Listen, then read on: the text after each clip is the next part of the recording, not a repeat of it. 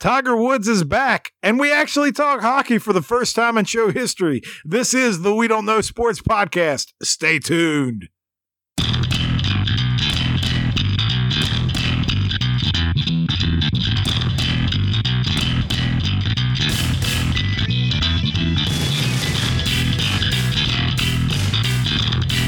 So, this is definitely one of the most fun times of the year for sports because we got so much going on. The NBA playoffs have started. We're going to find out more that we actually care now that the NHL playoffs have started, but we'll get to that here in a minute. But we did also get to have a little weekend in Augusta. And I know not everybody's a big golf fan out there. From us trying to track it throughout the weekend, we found out that there's people who really were pulling for somebody, and then people who just hate the sport entirely and don't know why you watch it unless you're just trying to fall asleep. But I will say I watched the final two rounds of the Masters. I thought it was fantastic. It makes me want to watch golf. Tiger is back. Back with a roar. I tell you what, that crowd on Sunday, it's almost weird to see. And when you look on social media, people rooting against other golfers because they're so in favor of Tiger Woods. Typically, you root for your guy, and that's it. And you got comments on there about being happy that Molinari was falling apart and maybe Finau will put his ankle on wrong again.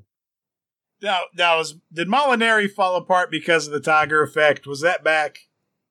In my opinion, it was because there was a lot more pressure on that Sunday than there has been in the past couple of years where Tiger is playing. He had two bogeys in the first 54 holes, and what do he have? Two doubles and four total bogeys on Sunday. And speaking of that, how did professional golfers four out of five in a row put it in the water on 12? I, I don't know. it's the Tiger effect, I guess. That's that's all I can say.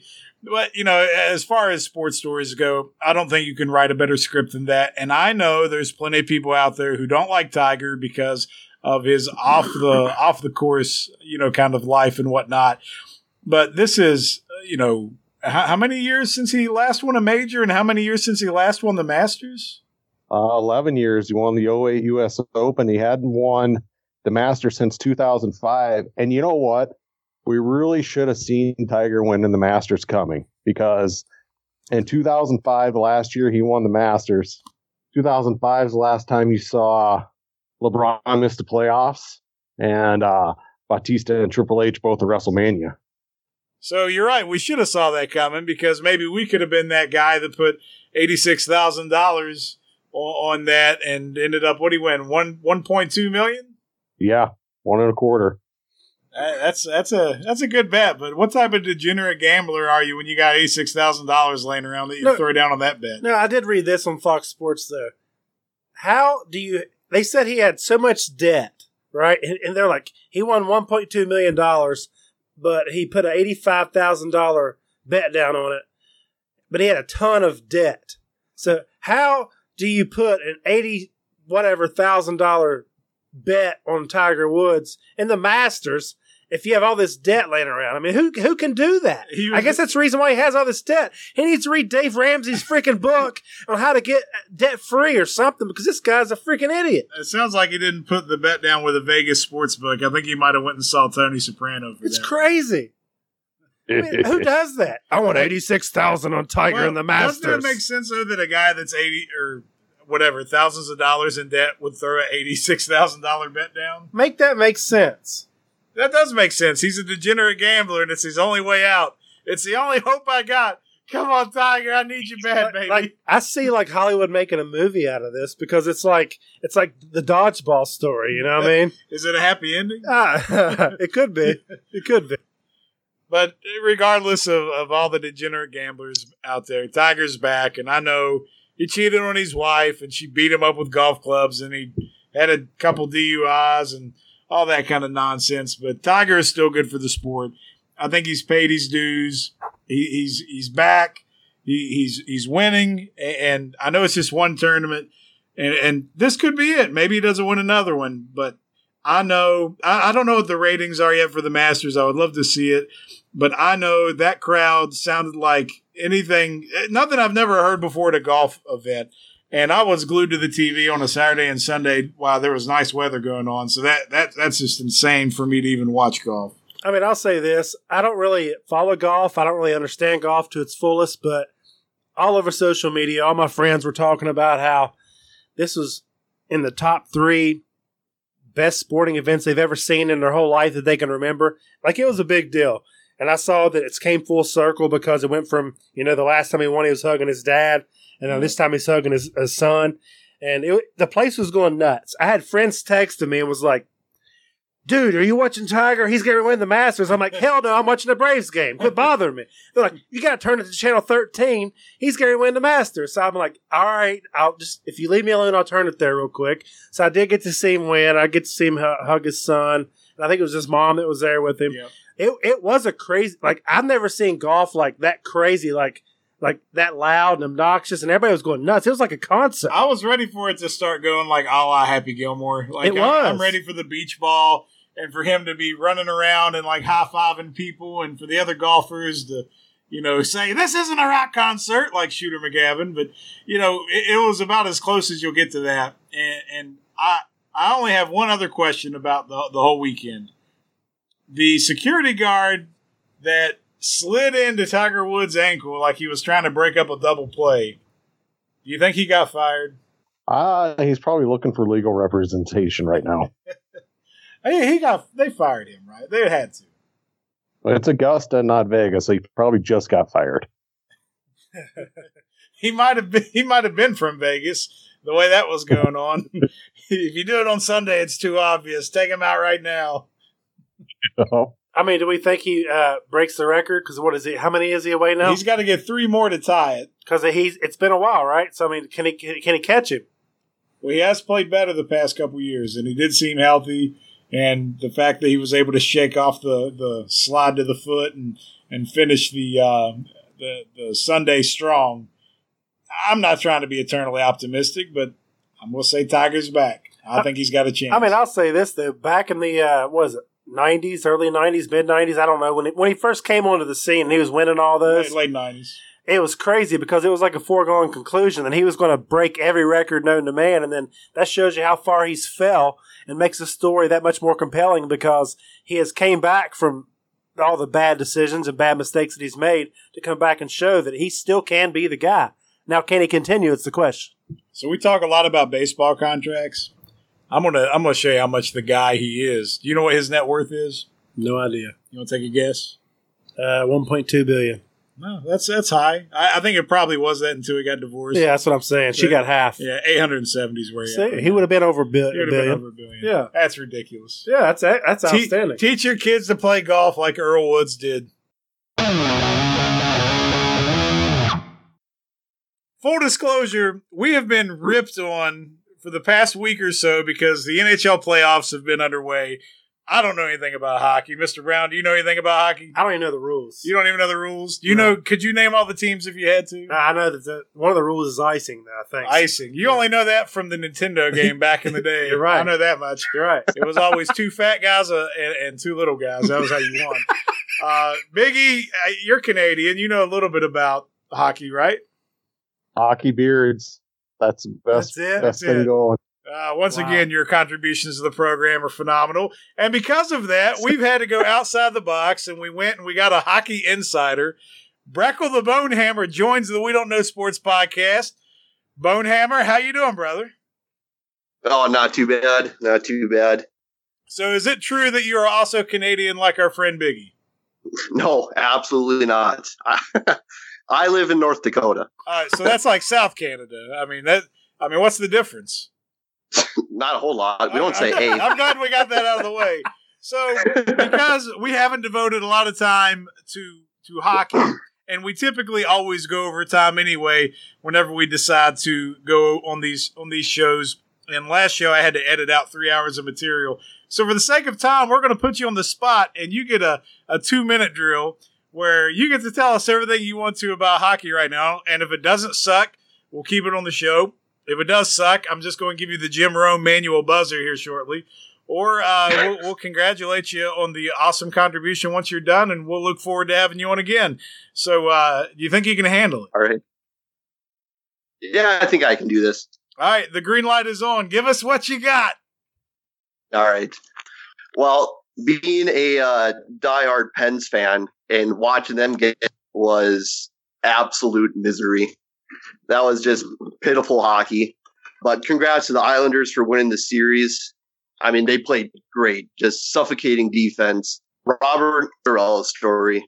I mean, from him being in Buffalo and being a below average goalie at best, and seeing him have a 95 save percentage during that series is just amazing. Is that good?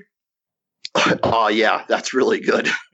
Hey, real quick. Usually, your uh, starting goalie will have like a 91, 92 ish save percentage. But um, no, he was absolutely phenomenal. Hey, Ryan, real And, quick. uh, real quick. So you're a yeah. you're a Penguins fan. Yeah, absolutely. That's kind of an odd couple, don't you think? Yeah. Uh, see, when when I was a kid, uh, the Minnesota Wild weren't even a team. Okay. So Wait, that was the North, Um, North Stars, right? No, I was I, uh, I was born in uh, early '90s. So they were Oh wow. by the time I got into hockey, they were like they were they moved down to Dallas and became Dallas Stars, and the Wild weren't a thing till 2001. And so I be, I became uh, became a Pens fan because of Mario Lemieux and his battle with cancer and watching him come back All right, that's and respectable. being the best player in the world. I it's just I just thought it was awesome as a kid. Nice. Well, I, I think it's ironic that the only hockey meme that I found this morning because we were getting so much shit that we didn't put hockey on the on the on the page. I found the one of the lady sweeping the Penguins, So- and I, I tagged Ah, you so- and didn't even know that Yeah, you're a Pens fan. that. the guy that we got to come on here to talk about hockey no longer has an interest in the rest of the playoffs because his team is already out. No, no, I'll, I'll still watch hockey. I love hockey. So, what should we look forward to now that the Penguins are out? What is some storylines that we should be watching for as the playoffs continue? Well, another big storyline, another team that got swept, and uh, Tampa Bay Lightning. Them being swept is, uh, I don't even have words for it. Honestly, I mean, they, they won Uh, the they were President's Cup, right? No, come on. the pres- President's Trophy. President's yes, Trophy. for best record in the NHL. Brown, what is the President's Trophy? I, I would assume that it's the championship trophy, maybe. No, that's the Stanley Cup, damn Oh, it. sorry. Oh, my God. What do you? What's the president's trophy? Best record. It- Oh. Well, no one cares. yeah, about the regular best season. record in the NHL. That's like Didn't the they Bobby have the best- record. It don't mean shit. Didn't they win the most regular season games in the history of the NHL? They, 62. yeah, they tied it. They tied the record for it, and then couldn't even win one playoff game. Mm, That's like How do you monumental do that? collapse. You can't. You get swept. Yeah, by by Columbus. who Columbus that was their very first uh, playoff series win as a franchise, and that's what a hell of a way to do it. They're the Blue Jackets. I knew that. Okay, I knew that one. All right. So, who, who- who are you looking at as the favorite for each conference right now? Out in the West, I gotta go with Vegas. I absolutely love watching this team play. Vegas is they're just a fun team. Uh, watching that that line of Pacioretty, uh, it's, uh, Stastny, uh, um, they're just wow, they're phenomenal. I tell you what's phenomenal is their pregame shows. Those are phenomenal. It is Vegas. Right. Oh, that's good. What about the East? much as it it I don't even uh, it kills me to say this, but I think the Capitals got to be the favorite. so we're gonna, that's a rematch from last year, then, right? Yeah, I did. I think that'd be a lot of fun to watch. Or another team I could see is whoever wins a series of Toronto and Boston, and I'm I believe Boston just pulled out the win to even up the series at two two. So that's that's uh, I think that's probably the best series to watch right now is Toronto and Boston. There, that's that's a fun series to watch. It's pretty nasty. We did get some Boston Bruin uh, love on our page. Was like, you know, wanting us to root them on. You know, We we did get some Boston strong comments Yeah. and some Bruins fans, and you know I, we admitted that we don't know anything about hockey, but you know what? I, I have some family from New England, so I'll, I'll support the Bruins. I'm good with that. They still got Bobby. Throwing it, Orr. I guess. Bobby Orr all the way. All right, so I'll tell you what. it was it was uh, first time jitters. It's all good. We'll bring you back next week if if if you'll have us. if, if you're willing to have me, I guess. Yeah, absolutely. All right. Any parting words? Gotta Any, any bold your head. predictions? Any any uh, inflammatory statements you want to leave us with? I, I don't know. I, I would love to see a, a repeat in the Stanley Cup of Washington and Vegas. I just think that'd be that'd be a hell of a Stanley Cup. Well, it go seven? Do they play they got to get there first. Yes, they play seven. All right, just making sure. Yeah, best of seven. Yep. All right. Last question I got No, I- before we let you go. Are are the winners Sure. that bad, or is Biggie just full of crap? You can ask him that. He's never experienced any good weather in his life. It, the weather weather here is not all that bad if you're from here. Honestly, oh, oh, It does get somebody's a pretty frickin' oh, we appreciate that. All right, Bonehammer, we appreciate you, brother. all right. Thanks, man. Have a good one. Well, the NBA playoffs are already in full swing, and we did talk about it last week, but due to drunkenness and for the sake of time, we had to cut some of it out of the show. But the big thing I just want to hear from you guys is, you know, you, you've got the advantage of already being, you know, a couple games in, so you know, revisionist history might still be in effect here. Who are your favorites? Who do you like? What matchups are you looking forward to see? And ultimately, who's hoisting the uh, Larry O'Brien trophy here at the end of the season? Well, the one matchup out west that I was excited is to see uh, the Spurs and Denver Nuggets. I feel like the Spurs are going to take that series. That was my Western Conference upset special. If there were to be one, I felt like uh, Denver is kind of like young Toronto, good regular season, get into playoffs, and a little bit underperform. Um, in the Eastern Conference, er, Hey, before you go to the East, though, real quick, real quick, I agree with you on Denver. I feel like they're the team that like they have a really good regular season record, but like no one takes them seriously because they're not battle tested at all. And I just feel like absolutely they could lose to a seven seed with no problem. And I wouldn't even bat an eye if that happened. I'm Well- just that's me and you talking. And if there's a seven seed that, that you would probably have your eye on to do well, it has to be San Antonio, right? That's a scary seven seed coming at you, San Antonio. I Hey, what's up with that? I mean, they for a while they looked like they were going to land in the eighth spot, but then they, they ended up sliding up there to seven. And, and you know, I, I think that's for good fortune because there's a there's a strong possibility we get at least two series from Gregg Popovich, which Right. is always fun. But but you're right about Denver. They're they're a great regular season team. You get them in a series, they're going to struggle. They don't have that go to scorer. You know that, really. that that playoff teams need that you got to have when you got to have a uh, a bucket in crunch time.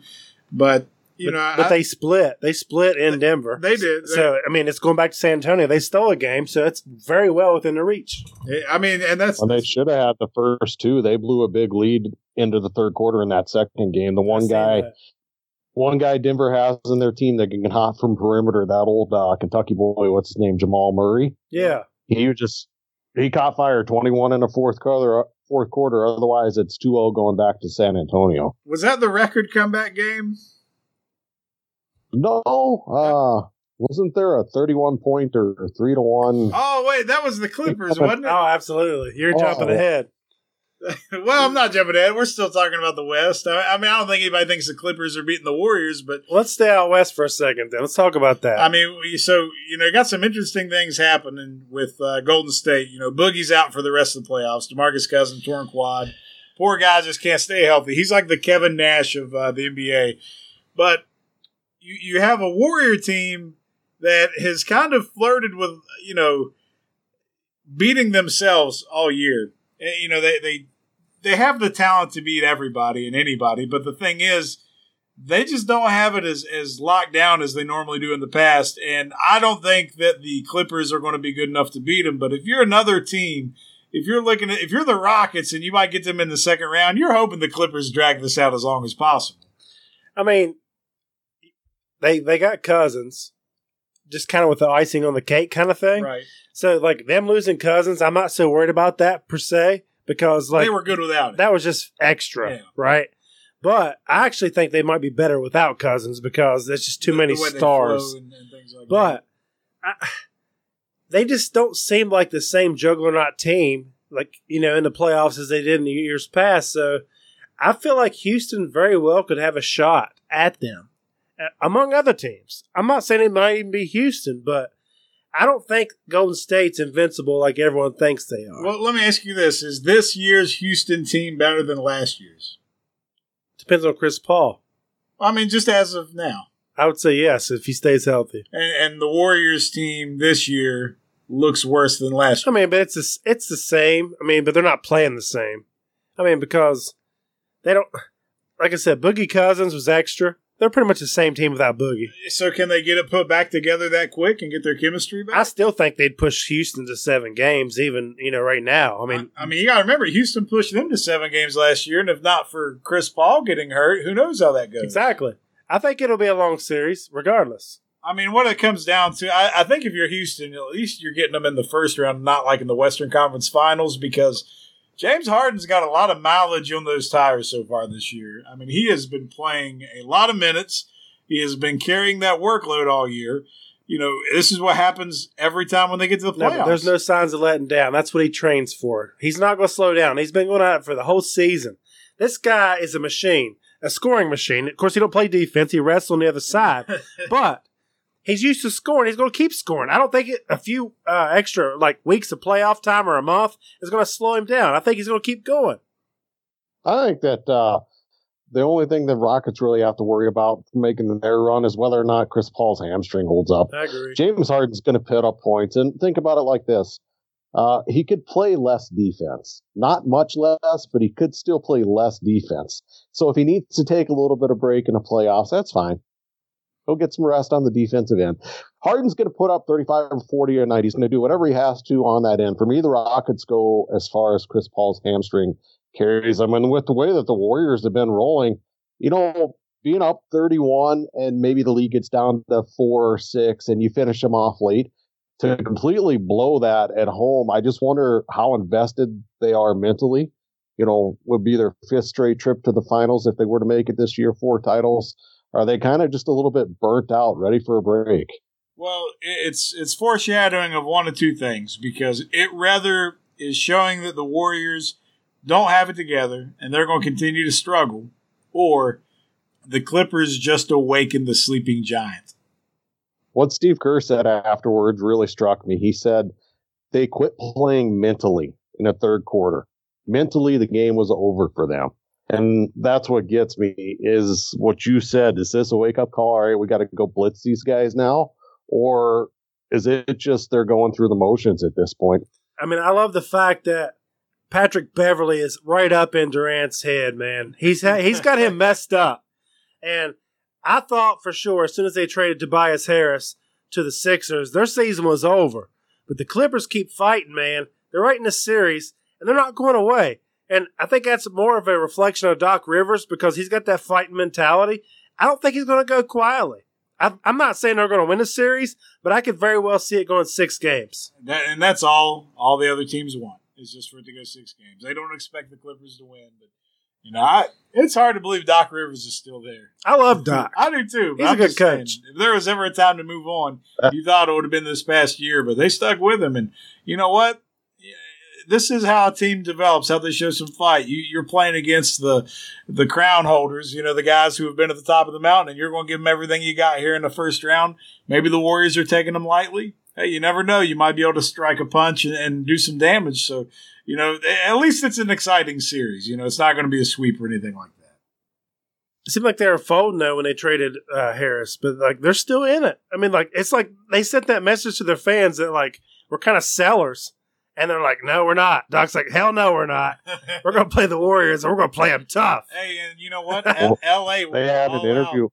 LA is going to be all out in support to, to root for their Clippers because they got nobody else to root for right now. Oh, oh. Any any other Western Conference matchups that, that you're interested in right now? I mean, it's just Trailblazers and Thunder, right? Yeah, there's only one left. I mean, only one that anybody cares about. I you getting I don't think too many people are invested in the Rockets and Jazz. Although I do want to see what happens when the series goes to Utah. How do those fans play it? You know, under the limelight, big lights, playoff. How many gonna- people are going to be on gonna deal with social media? racial Let's, let's go there. They're going to Yeah. show themselves. That's what's going to happen. No, but like, is, I, I got to go back to the Thunder Trailblazers because Lillard and, and Lillard and McCollum, man, they've absolutely like put on a clinic there and uh, against the Thunder. And you had Paul George and Mister Triple Double himself coming into that series, and and the Blazers are the team right there because they can shoot. And Westbrook has shown now for the third straight playoffs he can't shoot. And what happens when you can't shoot in the playoffs? You get exposed, and that's what's happening right now. Well, and let's not like tread lightly on Portland. I mean, they won sixty games. I mean, they're the they're the three seed, and I think your like casual NBA fan probably just assumes the Thunder is the higher seed here, and they're absolutely not. And I think Portland's going to win this, and, and no, no, it's not going seven games. I would be surprised if it goes six. I say five games, it's over. Well, Portland's kind of like the uh, Nuggets of this year, but they've like three years invested now, and they got the playoff like experience on their side. They So got, now, the, they got the star power too. yeah, but now they're battle tested, and I feel like they're ready to take the next step. But Port- I- Portland's ready. they are, and, and Lillard is a guy I think in crunch time you can count. I'd like to see like I, I don't sleep on Portland to even say that you know we're going up against Golden State. I'm, I'm Portland's a good team. I'm not saying they're not. They I are. like them a lot. It's just nobody knows who they are because they're Portland. Exactly. Well, they got a little bit of a bad rap, or maybe a little undervalued coming into the playoffs because they'd lost their last ten playoff games over the last two plus years coming into this year. But this team's a lot different than those. They're good top to bottom. That Nurkic went down, which hurts them underneath, but terrific guard play. They got uh, one of the Plumlees on their team. That's always a positive. Kanter. Enes the meanest. There you go. uh, you said Enes the meanest, right? Just making sure I don't have to edit that later. So, Uh, uh, all right. So, I'm I'm still after all that being said, I, I still got the Warriors though. Like they're, they're coming out of the West. Nobody else, right? as long as uh, Curry Not, no, Durant, not as long. Oh. Like just tell me who you got. if they're healthy, I got the Warriors. You still threw an if in there. I'm going Houston. You're going Houston. I am. not not surprising, and I can't really argue it. It's just that I've I've said all year that I think the Warriors can withstand some of this stuff and they'll still be okay because on paper they're still I mean one of the best teams ever. If But Paul stays healthy, what are they going to do? they're going they're going to win Game Seven. No, they're not. No, they're not. I, I I'm just not jumping off the ship. I I- I can't sit there and say it one week and then come back and say something else. So I'm NBA Finals, a battle of two MVP candidates. You watch and see. it could be you know Steph Curry and and somebody else. No, Giannis and the beard. All right, so going to the East, your your number one seed Milwaukee Bucks. They looked pretty impressive in their uh, first game. Uh, I know they're playing right now, I gotta check that real quick. so we're gonna we're gonna find out how they're looking through the first two games. so So, we're struggling with. uh well, what's Detroit. what's funny in the East, it seemed like all the a lot of the higher seeds struggled Oh, in the first game. They were struggling. They won by 21. Ah, that's All right, struggling. up right, 2-0. so the Bucks are up 2-0 because All they good. struggled to a twenty-one point win. There you go. That's terrible. But uh, you did have, uh, you know, the, the Sixers. Oh, man, they, they lost their first game. Did you see the clowns on the bench with their cell phones out?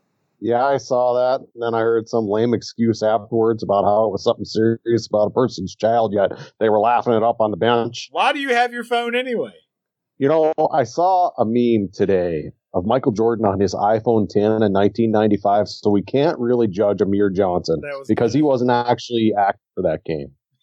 Hey, if anybody would have had an iPhone 10 in 96, it'd have been MJ because I'm sure he could have paid for it and had the aliens drop it off or whatever he needed to do. I'm telling you. Time machine. You know how many people probably thought that picture was real? That's how Oh stupid people are today. All right, Yeah. so, so who do you, what matchups do you like in the East and, and who do you think's coming out? I like the Raptors to come out of the East. This is the year they finally do it. I think just a little bit different with Kawhi Leonard in place, new head coach. They got a starting five. I really like the addition of Gasol, Serge Ibaka. We'll see if Lowry shows up or not. It's Six Kyle foot ten Lowry. Mike Lowry. Did it worry you that they lost their first game? It did just a hair, but that first game against a team new to the playoffs with some young guys and the way that Lowry played, it kind of made me regret feeling so high on the Raptors because I was like, oh man, this guy is such an asshole in the playoffs. You've had an interesting series, you know, split so far between the Nets and the 76ers where, you know, the Nets came out, won the first game. That was the cell phone game we just talked about. But then, you know, they bounced back and what they score? Almost 150 points in game two or something like that? It was something crazy. I, here, my only thought on this, I think the Sixers are still going to the playoffs. But I mean the series? there's yes, Okay. the series, not the playoffs. I do not think that at all. They, they won the series, but how how can you feel confident with Ben Simmons being your point guard? I don't like it at all. I don't. I'm not. Bought, I'm not sold on the Sixers at all. I'm telling you right now, if they make it past the first round, I'll be shocked. The, the Nets, you can't sleep on them. Russell is balling right now. He's the best thing that ever left LA in the last ten years. They should have kept him. I mean, he should be the point guard right now. He's leading the, the Nets to the promised land. He, I'm telling you, I think next year they're going to be dangerous, but I think this year they have a chance to beat the Sixers. I can't tell you a, a single player on the Nets other than D'Angelo Russell. Jarrett Allen, man, we talked oh, about Oh, that's him. right, Jarrett Allen, the shot blocker. Yeah. all right. He puts people on posters. Ben Simmons to me is the East version of Russell Westbrook. And what I mean is dynamic at the point position, triple double waiting to happen. You ain't got to guard him at 18 feet. And at the end of the game, that kills you. You can't be a perimeter player and not be able to shoot the ball. By the way, with the with 76ers, they're going to win this series. What happened? Uh, which Ninja Turtle did we decide Jimmy Butler was? Wasn't he a big max contract guy? I don't even hear his name now. I think it was uh, definitely not Leonardo because he was a leader. So I'm gonna have to go with like Is uh? Michelangelo. No, Don- Michelangelo. Donatello's the worst one. Though? Michelangelo was the ruthless one, like just like no like party guy. Yeah, I guess that's that's probably more his person. Yeah, I'll, like- I'll give you that. No, But he he actually played. He was the only guy that played well for them in, in game one, even though they got murdered. But uh, I I don't know. I they're just the they're like the island of misfit toys. They're just these guys thrown together right now with uh, you know Embiid being hurt. how long is he out for? I mean he he's playing. He just hurt. He's just hurt. So I mean, as long as he keeps playing hurt, he ain't getting healthy. I'm telling you right now, take the Sixers out of these. Just take them out. You're It's- saying you're do you think they're not going to make it out of the first round? Take them out. They're not a contender anymore. You got the Celtics, you got the Raptors, and you got the Bucks. That's what it's down to. Those three. Sixers are out of it because they're they're a just hot mess. So so Bucks are going to sweep the Pistons, right? Absolutely, because I told you they would. They are, and let's not forget that Giannis is uh, putting up Shaq numbers. Dude, I'm telling you, they're going to sweep their way to the finals. And Get ready. so the, the Pacers have put up a, a decent fight in two games against the Celtics, but Celtics are up 2 0. Celtics decided to show up. They, they, you know, and that's what you know. Kyrie said is you can't beat us in a series, so we're going to see if he's right or not. Biggie said he likes the Raptors out of the East. He's crazy, but You like the Bucks, oh, absolutely. all right? I like the Bucks a lot too. No, you can't. But it- but it's- don't but it's- jump on my train. It's man. not going to be the Bucks. It's not. And, and I'll tell you why. The, the Bucks are going to lose to the Celtics. Oh, please. They are. Okay. And and you know everything we just got Is into. Scalabrine coming out of that tunnel? Scalabrine is, and he's going to play two minutes. Oh, you're out of control. And- and- no, it's the same stuff that you just talked about with the Nuggets. The Bucks are the same thing. They're not battle tested. but they got that guy. That that's their one. Their one caveat is they got that guy. They have the man, the best player in the NBA. I'll say that. But they're going to get into a dogfight against the Celtics team that has been through some adversity. I think they got something to prove, and they're going to come out and they played the Bucks really tough all year in the games that they had against each other. I just think that the Bucks are going to be that team Okay. that's not ready to make that next step.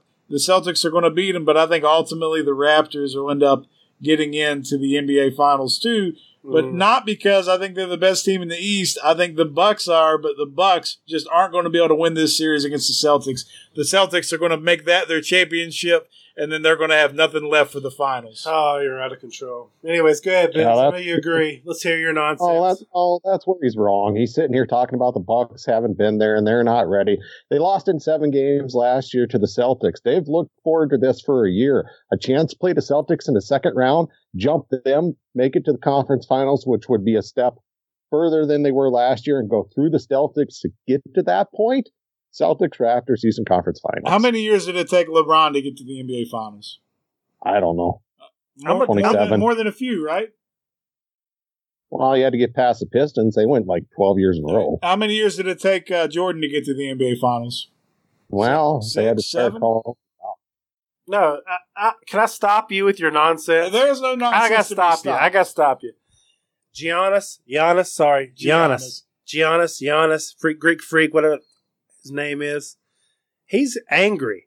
Okay, he's physically imposing on anybody he plays. It's not like Jordan. It's not like LeBron because this guy's got heart, and he's gonna like just make people fall to his will, and he's gonna march right into the finals this year and say, "It's my time, guys, whether you like it or not." I hope you're right. No, I know I'm right, I hope and I'm right. willing to make a side bet for either one of you who thinks I'm not right. I, I hope you're right. Uh, you know, last time I did a side bet, I did not have the desired results.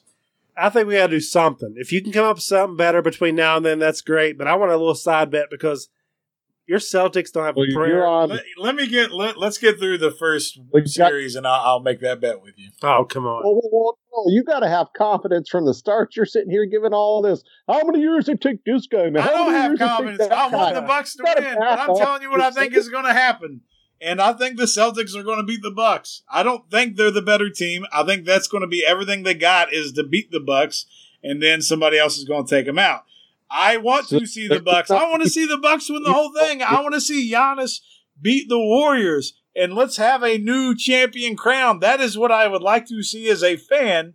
I just don't think it's going to happen. Maybe I'm wrong. You say I am. But whenever it happens and the Celtics beat the Bucks in seven games, I get to say I told you so. I want a side bet. And all you get to do is say, "Oh, I went with the number one seed. I'm so smart. I, want a know side everything." Bet. I want a side bet. So jumping into Major League Baseball real quick, you got Tampa Bay, or is it just Tampa now? I think it's just Tampa. It's Tampa isn't it? Bay. Is it Tampa? The Tampa Bay Rays. It's not the Devil Rays. rid of the. Devil. That's what it was. They are in sole possession of first place out there in the American League East. They're fourteen and four. You got the Indians in the center, eleven and seven. Houston, who has won now what ten games in a row. Bigs, is that right? Ten in a row. You're red hot. First place, Houston Astros. I know they just got off a series with your Mariners, so I'm sorry about that. They're 12 and 5, uh, even though Mariners, they do have 13 wins, but they've lost eight. Phillies got first place in the NL East at 11 and 6. The Brewers are 12 and 7. And then the Dodgers are 12 and 8. So those are your first place teams here about 20 games into the season. The only thing I, I want to say is of all the baseball news, Chris Davis is no longer hitless. So I would like to take a little bit of credit that we discussed that ad nauseum last week. We even put out a video, and the very next day, the very next day, once he saw that, he decided to go out there and get a hit. So Chris Not Davis, only a hit, he went three for five with four RBIs. he he man, I mean just. I mean, he looked like somebody you should give a contract to. He's like, screw you guys, I'm going home. And then hit a home run the next day. yeah. So, Chris Davis, you're welcome. We're glad we could help. So, speaking of uh, home runs, I know the Mariners have uh, been doing all right, Biggs. All I have to say about the Mariners is that we still have 13 wins, and they've hit 20 home runs in 20 games until today. Major league record, at least one home run in 20 straight games to start the season. And they lost one to nothing today. I all on a home run. I tell you what, they're still at this point, even though they just lost six straight at home. Uh, 13 and 8 is a better record than what I was expecting at this point. So it's, it's building blocks. I mean, you got Houston that's won 10 in a row. I feel like the best team in that division's starting to flex a little bit and take a little step forward. I mean, because to me, it's Houston and the rest of the pack. And uh, the fact that Seattle started off as good as they did was kind of like a, a bonus, but Houston's really the team to beat, and I think they're showing that right now. I think we all picked Houston to win that division, didn't we? Absolutely. Yeah, I- I'm pretty sure. I mean, they, it goes without saying. Oh, I said Houston's just absolutely loaded. Studs on the on the mound, and the guys they got in their lineup. That's a really good team. Speaking of guys in lineups, we, we did get to see a return in uh, Dodgers uh, uniform this this week. Clayton Kershaw is now back in the starting rotation and got his first win. Uh, so he actually pitched pretty decent for a guy that, according to most reports, uh, uh, what two three months ago couldn't even play catch. I mean, you know, I, I guess that was just being cautious and, and them doing their due diligence to bring him back. So he's definitely not the same Kershaw of old, but you know, I, would like to see him at least get back to, to being that high end pitcher that he was. Uh, he did uh, let uh, Yasiel Puig get a home run off of him, so that was uh, all, all, good there. Even though the uh, Reds did not win a single game while they were out there in La La Land, and Joey Votto popped up to first base uh, for the first time in over six thousand at bats, first time in his career. I don't know who keeps tracks of stats like that, but that's uh, that's unique. But anyway, not a whole lot else going on around baseball as far as I know, other than what we already mentioned, but I know uh, Mr. Brown and his Braves. You got a, a dire straight situation going on with your bullpen down there. Yeah, Vizcaino, uh, I got the message today that he's out for the year. First, they were saying he was out on the 10 day uh, injured list. That's your closer, right? Correct. And then uh, all of a sudden, I get notification today he had shoulder surgery and he's out for the year. So, yesterday, the Braves were winning six to, or five to two, sorry, in the sixth inning the bullpen imploded. They gave the game away. It was a very bad game. The the Braves bullpen's a hot mess right now. And then Alex Anthopoulos was in the crowd, and the and the crowd started chanting, "We want Kimbrel. We want Kimbrel." And I will say this: I had a firm belief that they would wait till June and sign him once they had no draft pick assigned to him. But if they want to continue to contend, they can't wait till June. So I feel like it's sped up the timeline. I feel like Kimbrel will now be in Atlanta for June. I think within the next two weeks. Which I'm sure that's exciting news for you. The other other question I have is, you know, since we, we kind of associated Kimbrel and another guy all off season, is there any update on Dallas Keuchel at all? Like, what's going on with him? I haven't heard a word on Dallas Keuchel. It's like crickets out there. I mean, we need to put in like a missing persons report. There's several teams that could take Dallas Keuchel, but I'm thinking at this point, like I said with Kimbrel, wait till June, then there's no draft pick associated with it, and then there's going to be contenders going to sign Dallas Keuchel. I mean, I would like to think someone would be no, willing to will. give up a draft pick for him, regardless. But no, people draft they value these draft picks highly now, man. You know who might change the game. You know who might could use him. You know, all of a sudden Chris Sale's contract's not looking too good, is it? Oh no, he's already lost four games. He lost four all last year. Uh, he he is not looking sharp at all. Uh, he's uh, he, even his comments to the media. He seems pretty down on himself. The Red Sox are they in last place? Uh, if they're not last, they're close to last, but they're still struggling. The Red Sox are uh, in bad shape. Yeah, they're a game beyond Baltimore. That's crazy. How much money are the Red Sox paying two lefties that can't throw the ball over the plate half the time, and when they do, it's like a lollipop. More than Sale they should. And, yeah, be sixty million dollars on those two. I love the fact that the Rays are leading the division. I know it's early. You have half the Yankees team on the injured list. You got the Red Sox, who's just completely underperforming, but like I said before, I love Kevin Cash, the manager of the Rays, and I would love to see them continue and keep the pressure on the Sox and the Yankees. You said last week they were the only team in that division with a winning record. That's still true. That's awesome. I love it. Fourteen and four. The Yankees are eight and nine. They're close, but that's a that's hot garbage over there right the now. The Yankees I can somewhat understand, but the Red Sox there's no explanation for. They're just underperforming right now. Like you look at the AL West, Houston's twelve and five, Seattle's thirteen and eight, Texas nine and seven, Oakland's ten and ten, and then the Angels are eight and nine. Yeah. I mean, that's a competitive that, That's pretty good. And then you go to the other side of the country, and it's it's just garbage. No, what do we got in the AL Central? Well, it, it's not pretty. the Indians are eleven and seven at number one. Yeah, I got you. Twins, Twins eight and six. Tigers eight and nine. Seven and ten for the White Sox. Six and twelve for the Royals. Indians and Twins. Yeah, pretty much. And that's kind of what we thought it would be. So I mean, that, well, that's a bunch of one-run games. Their record again? could easily be a lot better than what it is. Royals lost like nine one run games so far this year. They could easily have flipped their record a little bit differently. Well, the, the, the NL East has been like a competitive division. There's four teams there, like we talked about. Everyone's in that race except for the Marlins. My only thing with the uh, NL Central is the Cubs. Can they jump back in it? I mean, they're only eight and nine. I mean, they'll be okay. And they've had bad pitching. Uh, so I mean, if, yeah. they, if, if, they're eight and nine with that going on so far, I think they're they're you're not hitting the panic button. I not, agree. Not yet. And then you have the West, and but correct me if I'm wrong, but the Padres winning record. Uh, Eleven and eight. I love the Pods, man. I love the fact that they let Fernando Tatis Jr. come up and didn't care about his service time.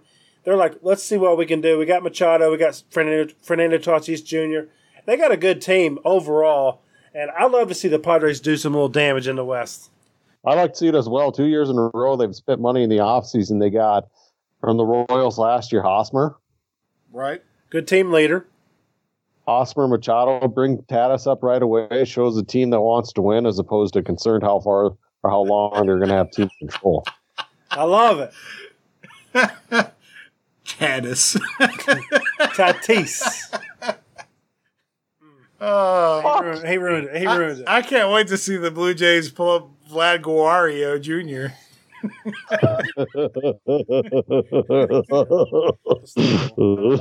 Uh, all right, let me ask you this: Who has the best and worst run differential in baseball right now? Best run differential has got to be the Tampa Bay Rays. You are correct. They are a plus forty-seven. That's crazy. That is insane. All right, who's the worst? The Marlins. The Marlins. You are correct too. Both Florida teams representing in opposite directions, baby. Can uh, all right, so the Marlins better or worse on the opposite end than the Rays? Like we said, the Rays. Oh, I got you. I'm They- saying they're worse. they are by two. They're negative forty-nine. Yeah, baby. Woo. There might Hey, shout out to the Marlins, though. I like their uh, new catcher coming up, Alfaro. He's going to be a nice little catcher, three home runs, six RBIs, batting around 300. So they have some nice pieces. They're just very young. And Derek Jeter, don't know what the hell he's doing, but that's another story for another day. The Nice Detroit, pieces to the throw. Detroit Tigers have scored less runs than that run differential the Marlins are missing.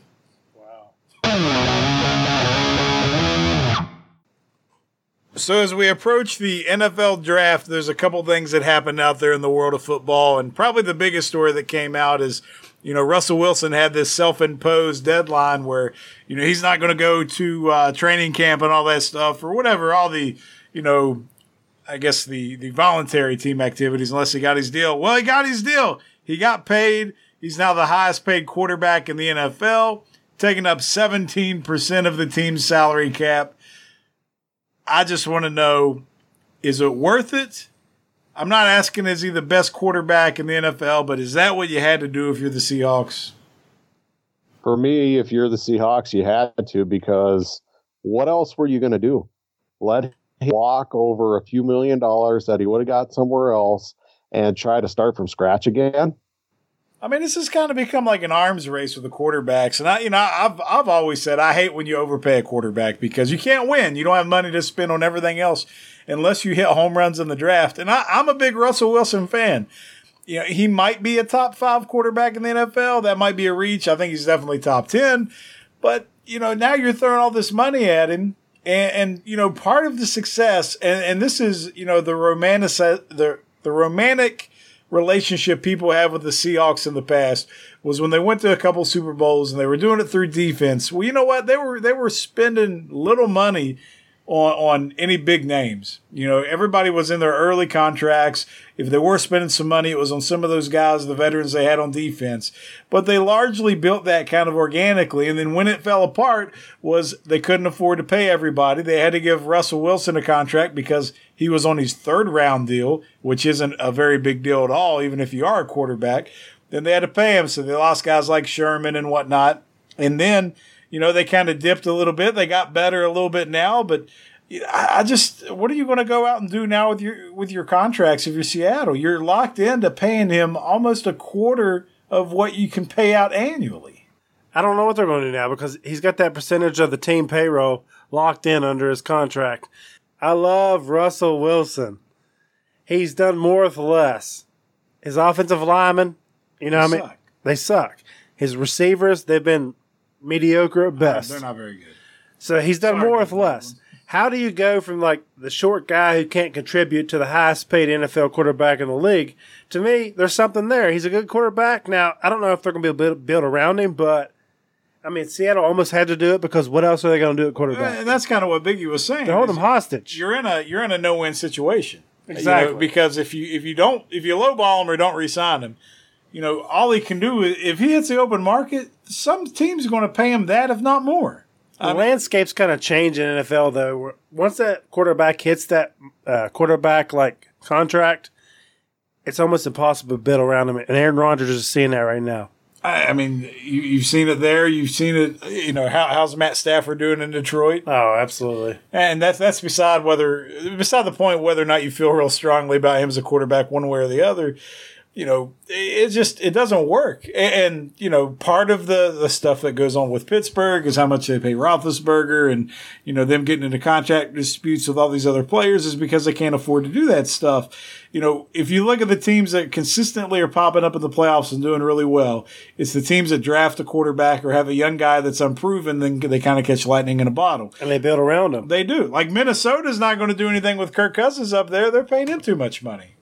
Yeah, that's the thing with Seattle. You got to look at when they went to back to back Super Bowls, winning one of them. How many guys did they bring in that were big name free agents from other teams? They drafted and built those teams. So they're feeling pretty confident that if they tie up this much of their cap in Russell Wilson, they can draft well enough around him to have a competitive team on the field. They've only missed the playoffs one time in his seven years as a starter there. But now you're going to a Russell Wilson team, and we saw this a little bit more, you know, to the to the case last year, where they have to be very dependent on offense, and they don't have that Legion of Boom. They don't have that defense anymore. And I know it's an offensive league, but if you look around the league on the teams that have had the really good defenses, those are the ones that end up in the playoffs. Russell Wilson does more with less opportunity. Having him as a fantasy football player last year, it's run, run, pass. Yet somehow that guy, he throws 20 or look at, I, I, don't know how many times last year he threw more than 25 passes in a game, yet they're scoring 24, 27. He's throwing for three touchdowns. His yards are down a little bit. They really played smart offensively to allow the fact they didn't have the Legion of Boom on defense, what they did have on defense, to be effective. I mean, I, I love Pete Carroll as a coach, but once they get that contract, it makes it extremely hard to build a team around a quarterback with that caliber of a contract. So I love Pete Carroll. It's a tall order. We got to see if he can make it work. You know what I mean? I mean, what's going to happen on some of these other teams out there in the league? Like, you know, what's going to happen when Mahomes has to re up? Oh, it's going to be out of control. They're talking about forty-five million a year for Mahomes. I know the cap's going to keep going up, but at a certain point here, like you were just saying, the percentage of the cap that Wilson is, you just you can't build a team. Hey, I'm the Patriots homer here, but you want to know why the Patriots win year I, after I know. I've said that time and time again. It's because Brady takes less money. Now, you know, Russell Wilson's got a wife that's worth some money. You know, it's not Gisele money, but maybe he should have been a little bit more, you know, of a team player there. You know, he came out and said he wants to be a Seahawk for life. Well, I hope so because you're going to be there and, and, and having all new faces every other year surrounding you because you're not going to be able to, you know, keep this thing together with the same people because you're getting too much money. Have Ciara go sell another record or something. Hey, she was there for him when they made the announcement coming out from underneath the covers. I don't know what that was, was but she, it's been she, reenacted by his teammates. She denied that apparently. No, but hey, get back to the Tom Brady thing. You don't see many quarterbacks today that's more worried about their legacy than their money. And and Brady, believe me, he has the money, but I got it. But like he's more worried about going down as the best quarterback in history, whereas these other guys are like, I want to be paid. And it makes it extremely hard for NFL or teams to build around the, the, the structure and the salary with the quarterbacks making what they make. Like I wouldn't even be surprised if if it, if push came to shove and and they they had a hard time putting the team together the way they wanted to that Brady would be like whatever just give me the league minimum. Oh, I mean, you could see it. I mean, because he, he's he's done this for the past ten years. Where you know I'm okay being somewhere between number ten to twenty in, in highest paid quarterbacks. Now, I mean, who who's your top paid ones? I mean, it's it's Russell Wilson, it's Drew Brees, Aaron Rodgers, Matt Stafford. I mean, I mean, look, God, look at Baltimore what they just went through with Flacco. Yeah, even Derek Carr, as a Raiders fan, he's so overpaid. It's out of control. I got one question for you guys. With the way these contracts are going, it's almost like, hey, it's your turn to get paid. Dak Prescott is not on the level of any of these oh, other guys. He's getting his though. But isn't he getting twenty five million a year now? And he's a bargain at twenty five million. Well, no, he's still on his rookie contract, isn't he? Yeah, he's not well, for one more year. Oh, but yeah, he's going to get. Wow, that's what. The, look, regardless how you shit. feel about Prescott, that's what he's going to get. He's a starting quarterback that, that made it to the playoffs. Dallas Cowboys. and he's on the Dallas Cowboys. And Jerry Jones loves his man, so he's going to pay him because he's been through so many trials and tribulations in the past trying to find quarterbacks. He ain't worth shit. I'm just telling you right now. Da- Dak Prescott, he's not on the same level as the, any of these guys, Well, in my opinion. Nah, I like Dak Prescott, but he's not better than Russell Wilson. He's I'm a game manager. He's not a game winner. There's a big difference. Hey, I saw him taking that that flip at the goal line Come on, trying to man. score. That's Come a on. that's a game winner for you. There's no difference. I mean, like, Wilson would absolutely destroy freaking Prescott, I agree. I agree. Mahomes, Rivers. I can say that Look. Prescott is okay without saying that he's an elite quarterback. I mean, I can name 15 quarterbacks that's better than freaking Prescott. I think you can name ten. no. You can't. If we want to go back to the divisional playoffs last year, I remember Chad the Mark being all over Prescott's jock going into that game against the Rams. So don't backstep it now and say you can say he's good, but he's not this. You like him, just admit it. no, you said he was going to be the reason they lost the game, and I disagree And with that. he was.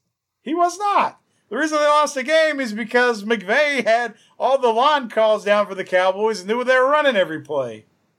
Well, good quarterbacks overcome that. Good You score more points, You're going to tell all your offensive linemen to change your stance in the huddle. Look, they're on to us, guys. They know what you're doing Tom every Brady. time you kick your left leg back. I mean, all I'm saying is I'm not feeling comfortable building around Prescott as my franchise uh, like cornerstone. Well, you're, you're doing that, or you're going back to the draft. I would go back to the draft Oh, because see, I, I I don't know. I mean, I don't. I mean, then you're then you're building around a, a Ryan Tannehill or somebody like that again. You never know. I don't like Prescott at all. Like, do, do you like Sam Darnold and uh, and and some of these guys from last year's class better? Mm, Um, too early. either. But when they brought in Cooper last year, he did look better. Cooper healthy, Witten back this year. See what he contributes. Ezekiel Elliott, like you were saying, kind of going to the draft. Jerry Jones is almost 80 years old. He doesn't want to start again. He's hoping to hold on to one Super Bowl yet here before he dies.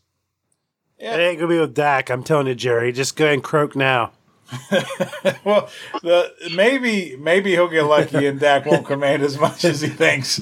But uh, And that's the truth. are we wishing death upon Jerry Jones here? Is that what just happened? I'm just trying to be honest. Uh, so so outside of the quarterback discussion, I'll tell you the one position I think you definitely don't overpay for is wide receiver. And, and you know, if you've looked around the league here in the past, you know, all these teams that are spending big money on wide receivers, I, I don't see it paying off that much. And you know, the Raiders get ready to experience that with Antonio Brown. We'll see how that goes. But the one team out there that they made that signing that I, I find pretty interesting. They didn't really overpay. They they're taking a, a gamble on a guy who's coming off of a torn Achilles, and that's the Patriots went and got Demaryius Thomas. And Biggs, being the resident Patriots fan, you know, break that down for us. I think it's a great signing. I think he can have the same impact when healthy that Josh Gordon did last year until he got, you know, back on the weed and the sauce and everything else because Thomas tore his Achilles on uh, Christmas or Christmas Eve last year. So you're not looking for him to really be contributing to your team until maybe week seven or eight this year. Uh, a Think bigger that late, receiver, really? With Luke put him Yeah. out on the edge. Who knows how the rules play out? Josh Gordon's still in the roster as well. I feel Oh, like he ain't coming back.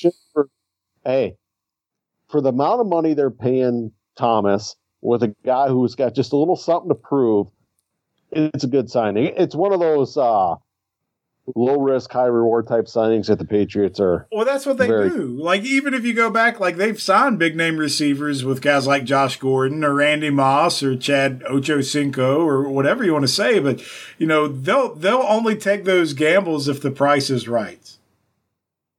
And hey, if it doesn't work out, it doesn't hurt them too bad in the wrong long run. Last year, they took a shot on Josh Gordon. that didn't give up a lot. He contributed while he was there.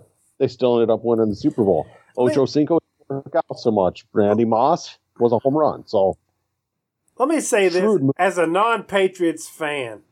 How is it that like New England, among what thirty-two teams, is always the one that gets these great deals, and no one else is like, "Hey, we should make a flyer on this guy." It's always New England getting these freaking guys, and it always pans out. Like, how do all these other GMs not see this? Look, I hate New England too. It's the same exact thing that I was How do they not thinking about see it? because this is this is what you have is people say, well, this is how New England always wins, right? This is their method. This Everyone else has the opportunity to sign the guy. Because everybody knows what they do, right? They see it and they want to emulate it, but they can't help themselves. Because the second that shiny free agent becomes available, what do all the teams do? They spend the stupid money. They can't be patient, and the market's out of just sit control. back and because of that. watch. They do, and New England just keeps doing the same thing over and over again. The, the only team that's even close to that is probably Pittsburgh. The Colts could have signed him. Well, I, hey, props to the Colts. They had a ton of cap space this year and didn't spend any of it. it That's my like. point. How is it always New England? It just is because no one else has the willpower. Oh, come on. They don't. Why don't they? Could you imagine? Andrew Luck would love to have Thomas. I'm, I'm gonna give you an example though. It is this is why nobody has the willpower. You're a Raiders fan. Your team looked like they were completely trying to rebuild. Then they went and got a 30 year old receiver and then gave him an extension and paid him extra money. Why? Because he's Antonio Brown. And we're going to Vegas, baby. And we're going to Vegas and we need him because, Yeah. you know, we, we don't have enough. They completely changed gears, like you said. They did. I agree with you. Because what happens is those situations get up and everybody always thinks they're the ones that can make it work. Yeah. We're the ones that can do it better. Everyone else screwed up. It's the same reason why Terrell Owens got so many jobs. You know, everyone figures they're the team that can make it work. They can fix it. It's it's the same reason why you might see Johnny Manziel back in the league But one time day. after time, the freaking Pats get this shiny toy that like no one else like got. It's, it's so frustrating. they have two things. You know, number one, they're consistent and they're always patient and they play it out right. The second thing is, if you're in a situation like Demaryius Thomas and you know you're coming off an injury and you know you got an option to go three or four teams and there might be a five to ten percent difference in money between all those offers, who are you going to? You're going to go to the team that's going to reestablish your identity. Yeah, I'm gonna go where I can win a Super Bowl. Exactly. Absolutely. Well, one thing either one of you said there, which you completely left out, is Bill Belichick, the growth, the greatest coach of all time, talent evaluator, team builder. When he makes moves, and you'll read this around the league, if the Patriots are really interested in a free agent or a guy coming up through the draft, other GMs wonder, what are we missing? What do they see that we don't? they get nervous. He's made his name, his life, his legacy off of moves like this one right here. He sees things that other people don't. But at the same time, that's not entirely fair though, because at the same time, they've they've had misses, they've made mistakes. You know, there's guys like you mentioned earlier. Randy Moss was a home run. Ocho Cinco, Ocho Cinco wasn't. I mean, they they have that. There's draft busts they've had. You know, there's plenty of guys that they've drafted and then let go after two or three years because it didn't work out or it didn't fit their scheme. So it, it's not that. It's just their ability to recognize when it's time to cut their losses and they're constantly just moving. It's a factory. They manufacture teams. There's no identity other than it's just this cold, dark aesthetic thing Yeah. where they go and they grab these people, they treat them like numbers, they put them out there, and occasionally you'll get four or five of them that are going to stick around for more than five years. But for the majority of it, it's just a revolving door. And they don't care. And the fans don't care because you got Lombardi trophies because of it. Got to take care of them Lombardis. Yeah, do you? Do you? Do you? Because I don't think you guys do take care of your Lombardi trophies. Well, when you have so many, you take one, and you know what? It's like this one's going to be the fun one, okay? We found out why Gronk retired. God bless. What's wrong with him? So if you don't know, they were they're at a Red Sox game, Biggs. Is that where they were? Yeah, when they uh, that's kind of the every other year tradition or yearly tradition now, where they come out with trophies and Yeah, we rings. get it. Boston wins championships. We understand that. So they're they're at a they're in like the the little pitching cage at you know radars or whatever. And I guess eh, you know Gronk thought it would be cute to go up there with the Lombardi Trophy and act like he was going to hit the ball. So when Edelman threw it, you know Gronk, you know in the moment decided to lay down a bunt like we're With the trying to trophy. yeah with the trophy. That's his bat. Beams off the football part of it as hard as you possibly could imagine. Probably a 65, 70 mile per hour pitch in there. And, you know, he goes running around like an idiot, so excited that he bunted the, the ball with the Lombardi trophy. You know, I don't think they realize that now you look at it, there's a giant baseball dent, seams and all, right in the top of the trophy. That's how Gronk will be remembered too. Just a big meathead, and he's proud of it. That's why he retired. He's here's my prediction: is once they fix the trophy and it doesn't have that, you know, big giant gash in it, he's to come out of retirement again. He's just got to let this storm blow over before Belichick sees it and kills him.